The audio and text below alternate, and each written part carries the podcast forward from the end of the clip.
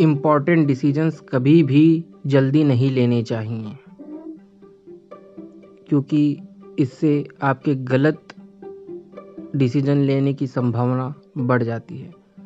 तो मैं आपका स्वागत करता हूँ किडविन के ब्लॉगिंग इन्फॉर्मेटिव में, जो कि है ऑडियो नोट आज हम बात करेंगे एंकरिंग इफ़ेक्ट की और डिसीज़न के बारे में, कि क्या स्टेप्स होते हैं डिसीज़न के और दिमाग डिसीज़न कैसे लेता है। आप इस ऑडियो को 1.5x की स्पीड पे सुनेंगे तो एक अच्छा एक्सपीरियंस मिलेगा। तो हम शुरू करते हैं।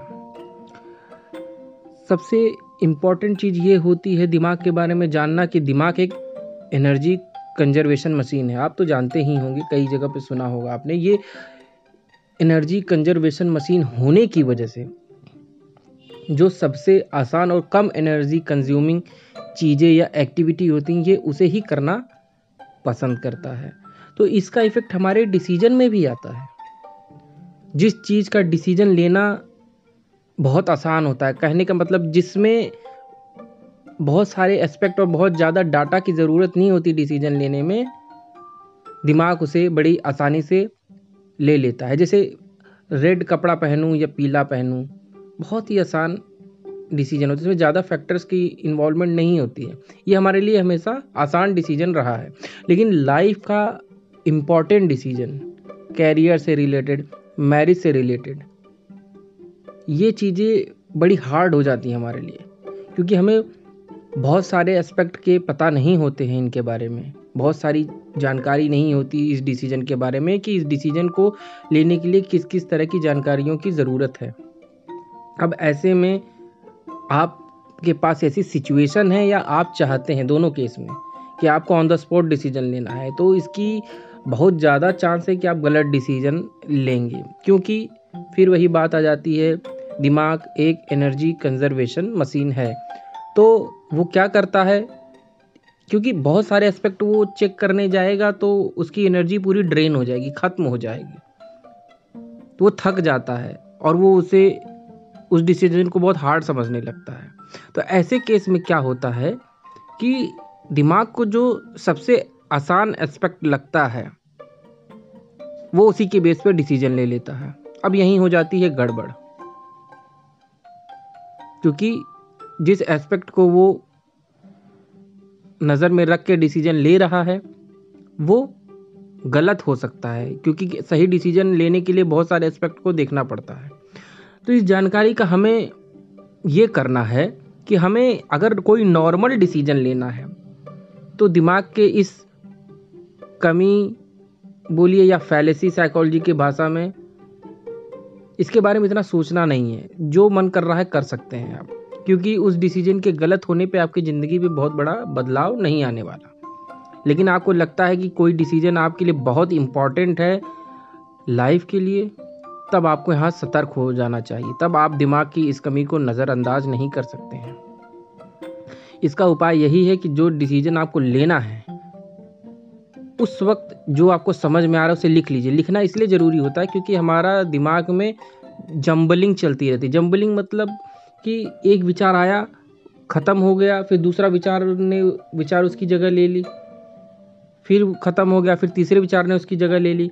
हम पिछला जो विचार है उन सबको भूलते जाते हैं उसकी जगह कोई नया विचार आ जाता है। हमें याद ही नहीं रहता कि हमने एक समय में कितने सारी चीज़ें सोची थी। तो लिखना इसलिए इंपॉर्टेंट है कि वो सारी चीज़ें परमानेंट रजिस्टर्ड हो जाती हैं। इससे क्या होगा कि आज आपने उस डिसीज़न के बारे में कुछ एस्पेक्ट लिख लिए कि मैं ये ये डिसीज़न इस बेस पे ले सकता हूँ। लेकिन वहीं पे रुकिए मत, आप और इंतज़ार करिए। आप अगले दिन उसी डिसीज़न के बारे में फिर सोचिए। फिर कोई नया एस्पेक्ट समझ में आता है तो वो लिख लीजिए। फिर और रुकिए। फिर तीसरे दिन मतलब कुल मिला के आप उस डिसीज़न को ऑन द स्पॉट मत लीजिए। कुछ समय का इंतज़ार करिए, उसके बारे में सोचते रहिए।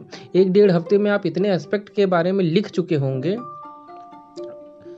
आपके पास इतना डाटा होगा कि आपको खुद ही क्लियर हो जाएगा कि इस डिसीज़न को सही कैसे बनाया जाए या इसे मैं किस तरीके से डिसीज़न लूँ कि ये सही हो? या मैं जो डिसीज़न ले रहा हूँ वो सही होगा या नहीं होगा? तो आपके पास काफ़ी डाटा होगा सोचने के लिए। तो इसलिए ज़िंदगी के सबसे इंपॉर्टेंट और अहम डिसीज़न में वक्त लीजिए, उसके बारे में सोचते रहिए, तुरंत डिसीज़न मत लीजिए। एक तो रही बात ये, अब दूसरी बात पे आते हैं कि एंकरिंग इफ़ेक्ट अब जब डिसीज़न की बात कर रहे हैं तो हम ये भी जान लें कि आखिर डिसीज़न इतना कॉम्प्लेक्स क्यों होता है और हम हम ज़्यादातर समय में डिसीज़न गलत क्यों ले लेते हैं? डिसीज़न के देखिए दो पार्ट हो सकते हैं। एक तो फिक्स जिसे, जिसके बारे में आपको पता है कि हंड्रेड परसेंट सही है तो उसमें तो कोई दो राय नहीं है, आप वो डिसीज़न सही लेंगे। लेकिन हमारी ज़िंदगी में 95 से 96 परसेंट डिसीज़न अजम्पन के बेस पे होते हैं। हम किसी चीज़ के बारे में अजम्पन लेकर के डिसीज़न लेते हैं, क्योंकि हमें उसकी परिस्थिति, उसके बारे में ज़्यादा नॉलेज नहीं होता है, और हमें चॉइस करने का ऑप्शन मिलता है तो हम एक अजम्पन के बेस पे डिसीज़न लेते हैं। बाद में हमें पता चलता है कि वो गलत है कि सही है। तो ये कैसे होता है? इसे ही एंकरिंग इफ़ेक्ट कहते हैं। अब एंकरिंग इफ़ेक्ट में क्या होता है? हम कोई डिसीज़न इस बेस पे लेते हैं कि क्या सही है और क्या गलत है। और हमारे दिमाग में सही और गलत के बहुत सारे पुराने पैटर्न सेट होते हैं, जो कि ज़रूरी नहीं कि सही हैं या गलत हैं, क्योंकि वो हमारे बचपन के अपब्रिंगिंग पे डिपेंड करता है, हमारे माँ बाप कैसे थे, हमारे आसपास की परिस्थिति कैसी थी, हमारे दोस्त कैसे थे, हमने क्या ज़िंदगी में एक्सपीरियंस किया।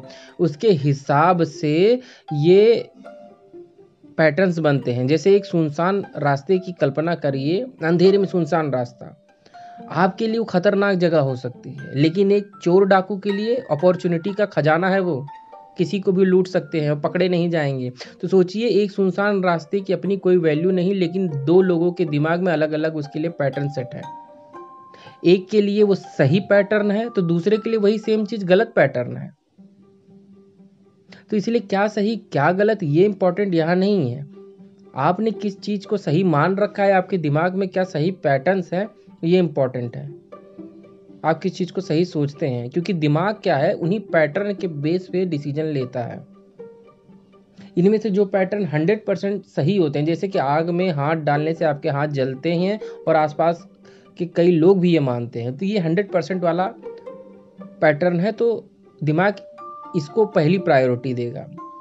लेकिन कुछ पैटर्न्स ऐसे भी होते हैं जो 50-60 परसेंट मतलब दुविधा वाले होते हैं। वो सही हो भी सकते हैं, नहीं भी हो सकते हैं। तो ऐसे केस में क्या करता है दिमाग? कि जो सबसे नज़दीकी पैटर्न उसे दिखता है, वो उसी के बेस पर डिसीज़न ले लेता है। क्योंकि इसमें ऊर्जा कम खर्च होती है, क्योंकि सबसे नज़दीकी पैटर्न अभी उसकी वर्किंग मेमोरी में है तो उसके बेस पर फट से डिसीज़न ले लेता है, उसकी ऊर्जा बच जाती है।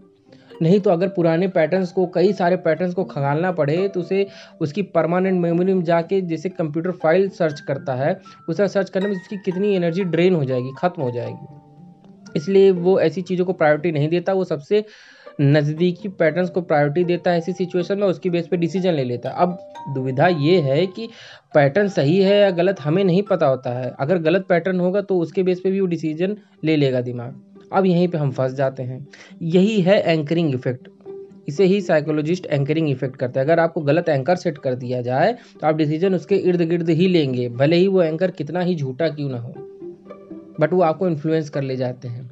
इसका सबसे अच्छा इस्तेमाल सेल्स पर्सन और मार्केटिंग वाले करते हैं। जैसे आपने कई छोटी स्ट्रीट शॉप्स पे गए होंगे जहाँ बार्गेनिंग बहुत होती है, वहाँ देखिए क्या करते हैं ओवर प्राइस बताते हैं। अगर कोई चीज़ सौ रुपये की तो आपको साढ़े सात सौ, आठ सौ रुपये ऑफ़र करेंगे कि मैं आठ सौ में बेच रहा हूँ। अब वो क्या करते हैं? वो आपको एंकर कर देते हैं। अब आप एक्चुअल में आपको उस प्रोडक्ट की एक्चुअल प्राइस तो पता होती नहीं है। लेकिन चूँकि उसने 800 700 बोला तो आपके दिमाग में चलता है कि ये तो महँगा बोल रहा है तो ये इसकी प्राइस लगभग 300 या 500 रुपए होगी। लेकिन ये दो ढाई सौ रुपये का प्रॉफिट लेकर कितना महँगा बोल रहा है। अब सोचिए उसकी एक्चुअल प्राइस तो सौ ही रुपये थी लेकिन 800 साढ़े सात सौ दाम बोलने की वजह से आ, वो आपको एंकर कर ले गया आपको इन्फ्लुएंस कर ले गया। एंकर आपके दिमाग को इसलिए कर ले गया कि उसने मान लेता हूँ आठ सौ रुपये बोला तो अब आपका दिमाग जो है सबसे नज़दीकी पैटर्न खजा मतलब सबसे पहले पैटर्न खंगालना चालू करेगा तो उसे कोई पैटर्न नहीं मिलता कि कैसे किसी का दाम पता कर जाए, ऐसा कोई पैटर्न है ही नहीं। तो क्या करता है, उसकी वर्किंग मेमोरी में जो पैटर्न प्रेजेंट होता है, उसके बेस पर डिसीज़न लेने की कोशिश करता है। वर्किंग मेमोरी में कौन सा पैटर्न होगा? अभी उसने कहा कि इसका दाम आठ सौ रुपये है। तो अब वो 800 के बेस पे डिसीज़न लेना चालू करेगा। अब आप सोच के आए कि मैं स्ट्रीट मार्केट में आया हूँ तो सस्ते कपड़े खरीद के जाऊँगा, पहली चीज़। और दूसरी चीज़, आपको पता है कि ये लोग ओवर प्राइस बेचते हैं, आपको दो चीज़ें पता है। और तीसरा, आपको ये पैटर्न आपको ये तीसरा पैटर्न मिल गया कि आठ सौ का इसने दाम ऑफ़र किया है। अब इन तीनों ही फैक्टर्स के बेस पे आप जो है अपना बोली लगाते हैं। अब